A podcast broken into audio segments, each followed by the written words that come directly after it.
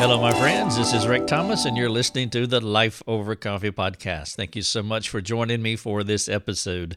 Let me start off with an apology. Just a couple of days ago, I uploaded a Your Daily Drive podcast to this network. We have two podcast network platforms, and well, I thought I was on one and I was on the other, and so I uploaded Your Daily Drive to this one. I'm going to eventually delete it. I'm going to take it off because it is sitting on our Your Daily Drive platform as it should. Here's my tip of the day there's no such thing as multitasking, meaning you can't do multiple things at the same time.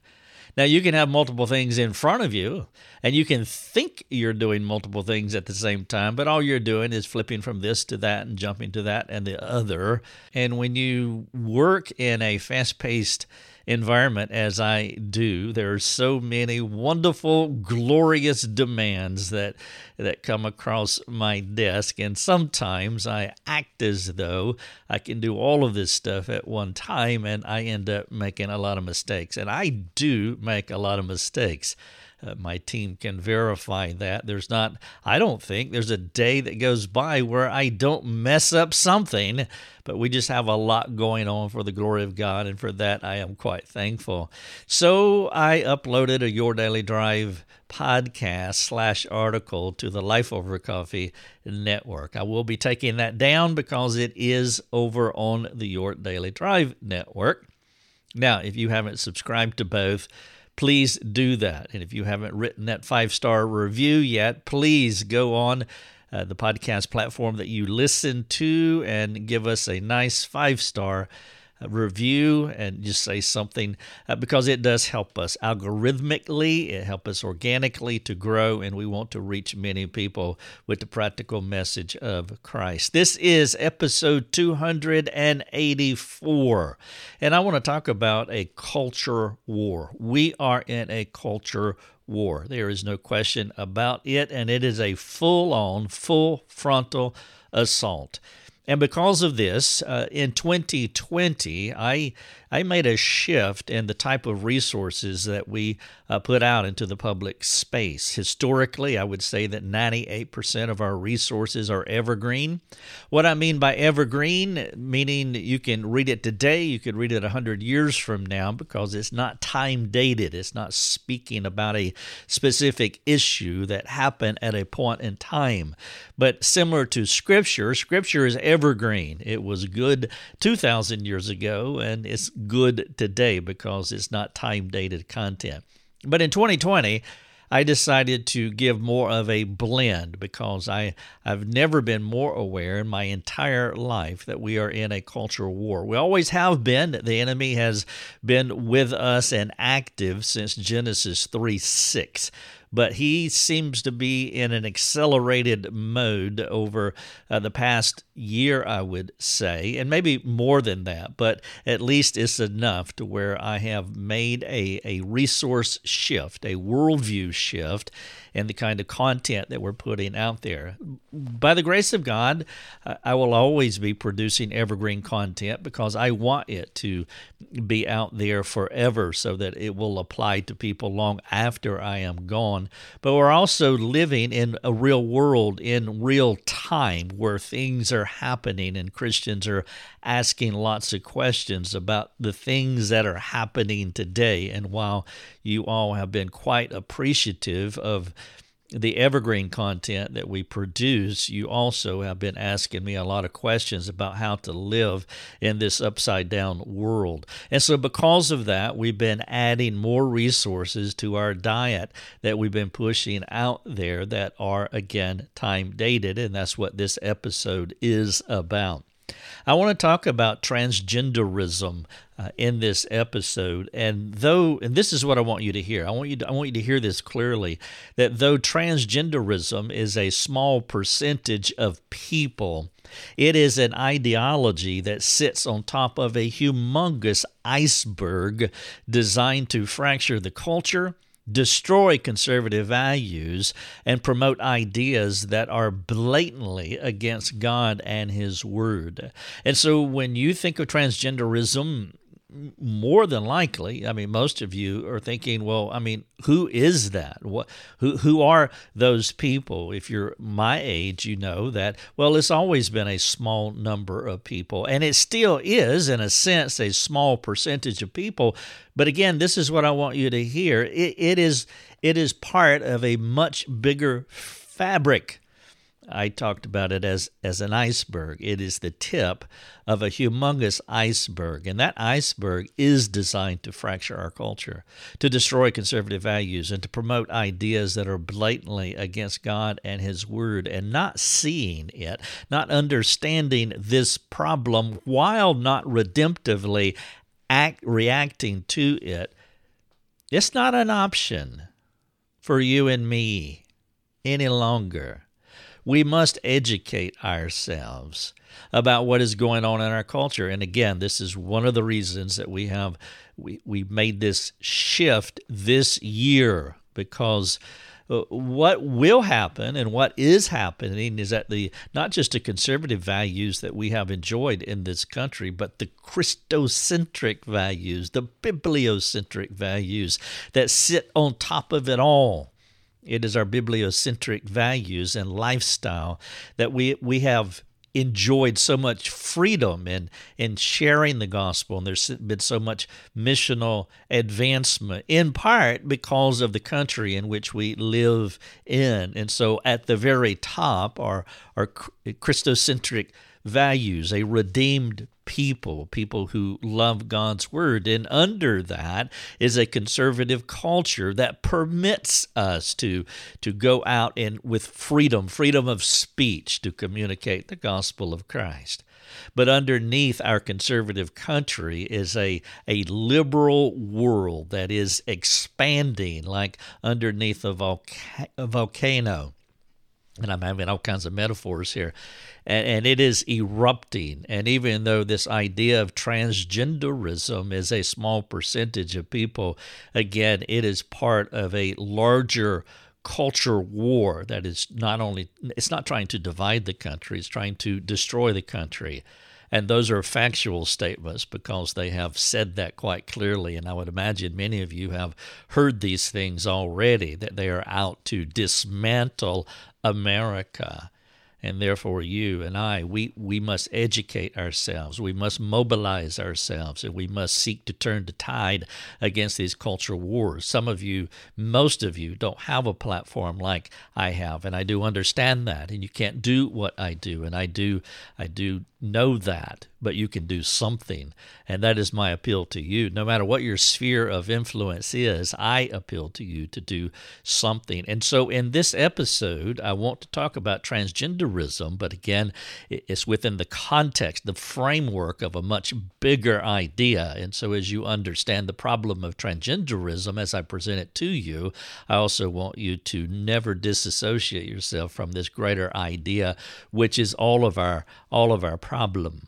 And so this is episode 284. The title of it is The Transgender Problem is the Tip of a Larger Iceberg. And so I want to talk about this idea of transgenderism because I have been following it somewhat closely uh, over the past several months. I not the reason that I have been intrigued by it, in large part because I love people and I, I try to understand the human psyche, the soul. I want to understand a person's soul. It's what I do. It's how I'm wired. It's how God made me.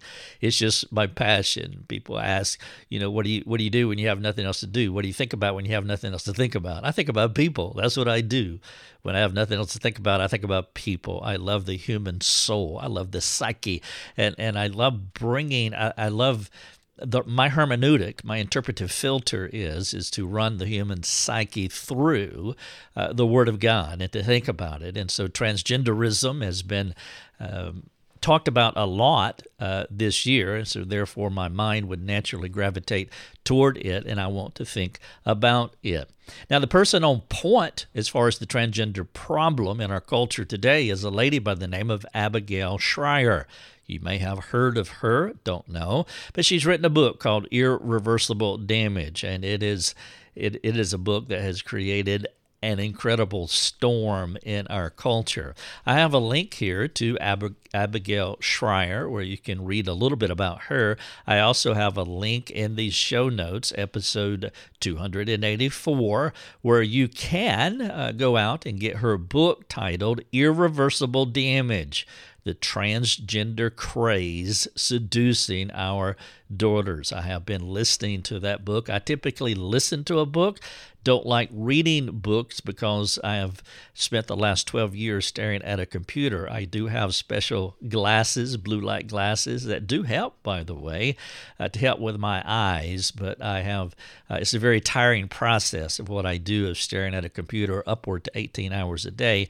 And so reading a book is not is not as pleasurable as it used to be, but I do have an option and I can listen. And so I do listen to a ton of, of audible books. And I have been listening to her book, Irreversible Damage The Transgender Craze Seducing Our Daughters. I have also been following her, or not following, but uh, I have listened to several podcast interviews uh, where folks have interviewed Abigail Shrier. And that's one of the things you can do, by the way, if you don't know it, you can go onto your platform under the search engine of your uh, so of your podcast platform, whichever one you listen to, uh, iTunes or whatever Apple calls theirs, Spotify, Podbean, etc.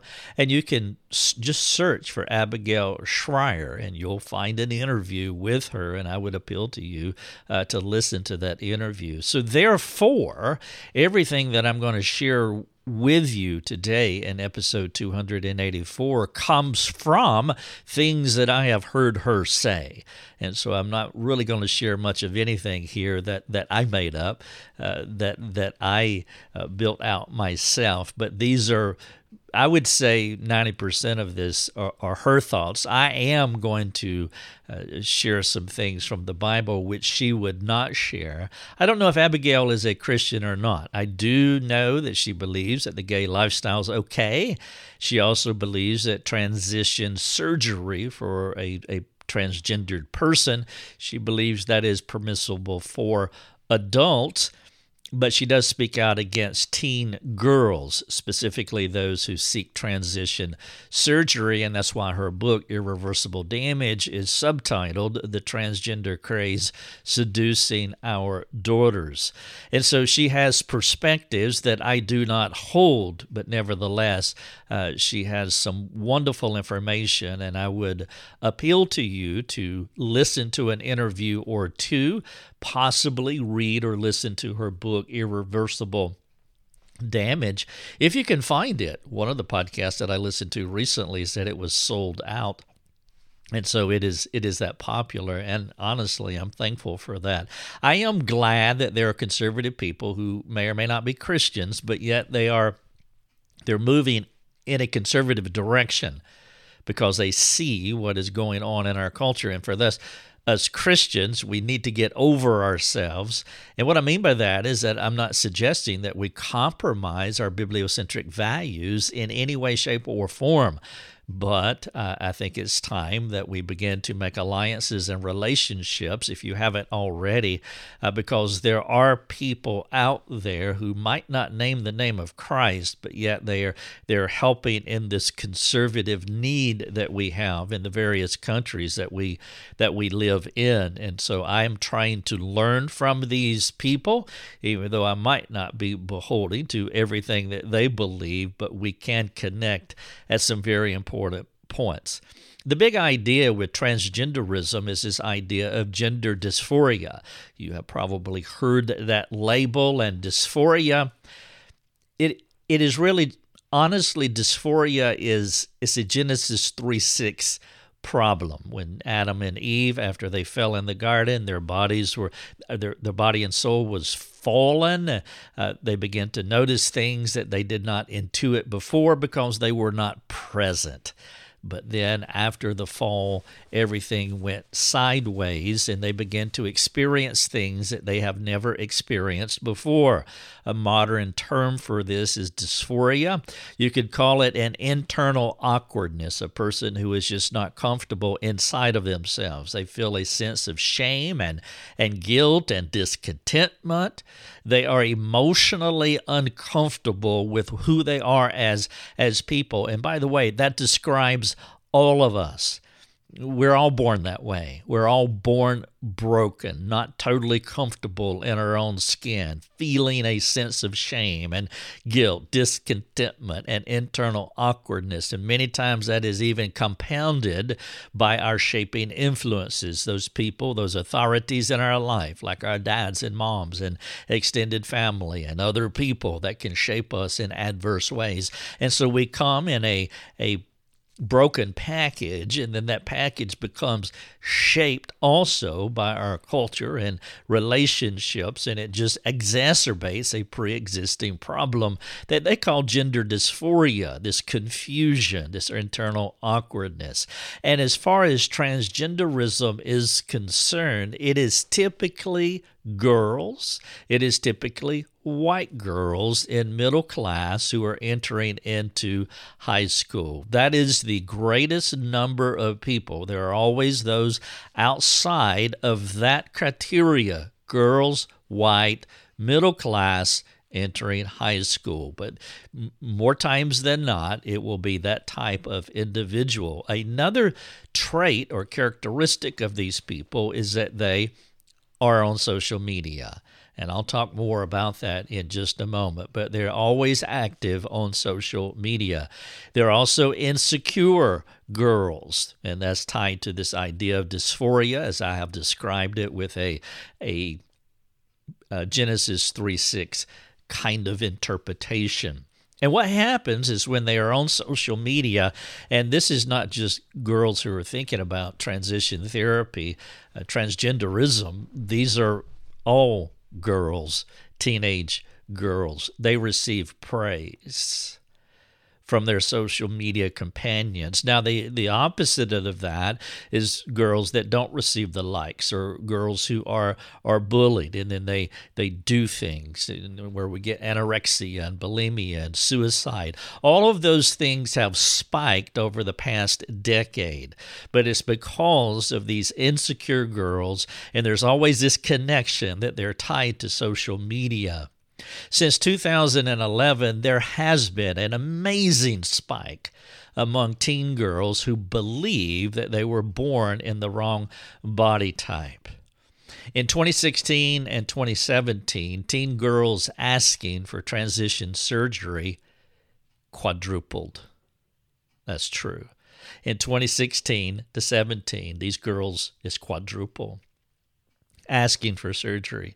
The old, and one of the reasons we know that this is a contagion among teens and there's more to it than it's not a biological issue it's not biological at all because the older population does not fall into these pure contagions we're not influenced that way. And so we know that it's tied to peer pressure. We know it's tied to social media. We know it's tied to insecurity. We know it's tied to these teen girls who spend so much time on social media. This is a peer contagion that doesn't affect other people groups. And that's why there's been a quadrupling in 2016 and 17. It's nearly always teens who look to the culture for solutions. The culture tells them that they are correct and they, they should be boys. I wrote an article a number of years ago titled, It's Okay to Be Gay and You Need to Know Why. And the point of that article was is that there are now at least two generations that have grown up in a culture, a social media culture that tells them it's okay to be a certain way. And when I say uh, the title of that article is "Okay to be gay," and you need to know why, the word "okay" is in is in quotation marks because I obviously do not mean it's okay. But when you are told it is okay over and over again, and so you see the connection, these kids are on on social media and the culture are like evangelists, and they are evangelizing these girls and they are telling them that they are not born in the right body and they they are the influencers and another reason that these girls girls fall more for this than boys do, that there's a spike among teenage girls than boys, is because girls' tendency is to be empathetic. And what I mean by empathetic is they will take on a friend's pain and they will even distort reality to make their friend feel better. Boys aren't like this by and large. Boys will say, if a boy came to you and he was struggling with XYZ, you, you, you hey, let, let's go shoot some hoops boys aren't empathetic. They don't jump in the swamp with the girls and they both and they both drown. And so this is one of the reasons, tied to the other reasons that I've been sharing with you thus far, that a girl will fall into this trap because they are more feeling centered, they're more empathetic. They call it affirmative therapy. Affirmative therapy, where you affirm the person. You start with the conclusion. The conclusion is, I feel like I am a boy. And so you affirm them and then you work backward to solve the problem. That is the worst kind of counseling that you can do. By the way, biblical counselors, many biblical counselors do this, especially in the area of victimology, where they do what the culture calls affirmative therapy. They start with a conclusion, believe all women, and then they work backward without doing proper investigation. Therefore, they don't bring proper solutions. And if the kid, if the kid says they don't like their gender, then the affirmative care therapist agrees and then begins mapping out a plan to change. Now, part of the issue here, there's something else tied to here. It's a little more complex than just the problem with affirmative therapy, which is a big enough problem in itself. But a part of the issue here is that folks are afraid to speak against what the teen is saying. And this idea is also tied to conversion therapy, where you counsel a, a gay person out of the gay lifestyle and that's called conversion therapy. And conversion therapy and, and affirmative therapy are, are tied in, in that you can't counsel a gay person out of the lifestyle because, well, you could lose your license you there could be litigation involved. And so if a person is confused in their gender or conversion therapy both of those things blend into one worldview. It's becoming a, litig- a litigious, a litigious matter uh, to where you can't even talk about it. And so you're kind of you're you're kind of strapped as far as helping them in the first place. And so you begin with affirmative therapy where you start with the what they're saying and then you map out a plan to change. You're also self-censoring yourself because you're afraid to speak out against it and then there are litigious matters if you do speak out against it. One of the other bigger issues here that I've uh, alluded to already is that these kids do take their uh, cues from social media these children don't know American history or they don't know current political issues, but they can tell you who is famous on social media and they can tell you the kind of music that they play. You can test my thesis. All you have to do is ask a teenager about a pop music icon and they will more than likely be able to tell you who this icon is and the, the, the, albums that they've produced or the songs that they have, have written. But then if you ask them about political views, like, hey, what's your thoughts on moving the embassy to Jerusalem? They wouldn't know how to articulate that. But again, the point here is that they're influencers or social media influencers. If you talk to them about socialism, they say, yeah, socialism's good because we all need to be social. This is not hyperbole here. I mean, they are heavily influenced by social media. And when you get on social media and you're an insecure person, well, then you're looking for acceptance. And, and guess, guess what the new badge of acceptance is in today's culture? is to identify as a woke person. If you identify as a woke person, you get the badge of acceptance and you're insecure already. A woke person is a person who identifies with the historical victim classes. You identify with the black and the gay and the lesbian and the trans and the Latino and, and whatever these these victim classes have been. And there are things that we need to do uh, to help these victim classes, but the woke ideology is not the way to do it. But as soon as you come out as gay or trans, you move up the intersectional pyramid and you find acceptance. Intersectionalism is the crossroad where the victim classes meet, and the more categories that you fit into, the more accepted you become. It doesn't take courage to, to, to come out of anything today. Back in the day, in my day, it took a lot of courage to come out as gay or as a transgendered person. Today, it is a badge of acceptance, and so the insecure girl who comes out as trans receives a ton of acceptance acceptance from the culture. It's the fruit of the self esteem education over the past 50 years as a broken soul continues to crave acceptance from broken solutions. And then within our public school system, this idea of gender identity education is mandatory in some states like California. And you can't opt out of this teaching because what they did is they placed this mandatory teaching into their anti bully curriculum, not their sex education curricula. You can opt out of sex education curricula, but you can't out of anti bully. And that's what they did. And it was quite not just devious, but it was ingenious. And so now, as a five year old going into kindergarten, where uh, the teachers now tell the kids that the doctor did not know their gender and he had to mark one of two gender options, but only you can figure out if you are a boy or a girl. And if the parents resist this legislated education, there could be legal action against the parents conservative teachers or conservative minded people, whether they're Christian or not, they will lose their jobs if they speak out. And so they censor themselves. And even the liberal parent struggles with what's happening to their girls. Now, that is a positive, by the way. Those who have historically been on the far left, they are now opposing the values of their own people because they are scared to death at what this kind of teaching is teaching their liberal children. And so the so called, these so called expert influencers, they will treat any parent, conservative or liberal, they'll treat them as as bigots. And these influencers on social media like Snapchat, TikTok, and and Instagram, they know how to interact with the children outside of the parents' oversight. They teach them how to order compression bras, for example, and to be able to receive those without their parents ever knowing it. They teach their children legal prerogatives that if their parents resist what they want to do, this is a culture war.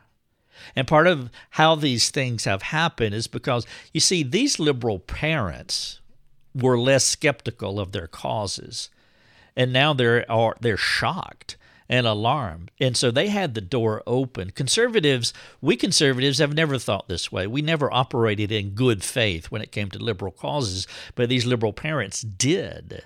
And some of them will talk about, they will even describe themselves as politically homeless now because they don't have any place to go. And so this transgender problem is part of the culture war. Some of you remember hearing Joe Biden at one of his uh, debates or whatever that was when he was pandering to a mom who asked about her eight year old daughter who was not comfortable with her gender. And Joe was making a political point to demonstrate his, his wokeness. And so if you, you, you could think of the trans problem, if you could think of the trans problem in an isolated way, well, that would be one thing. And would also be a terrible mistake because it's a piece of a larger fabric.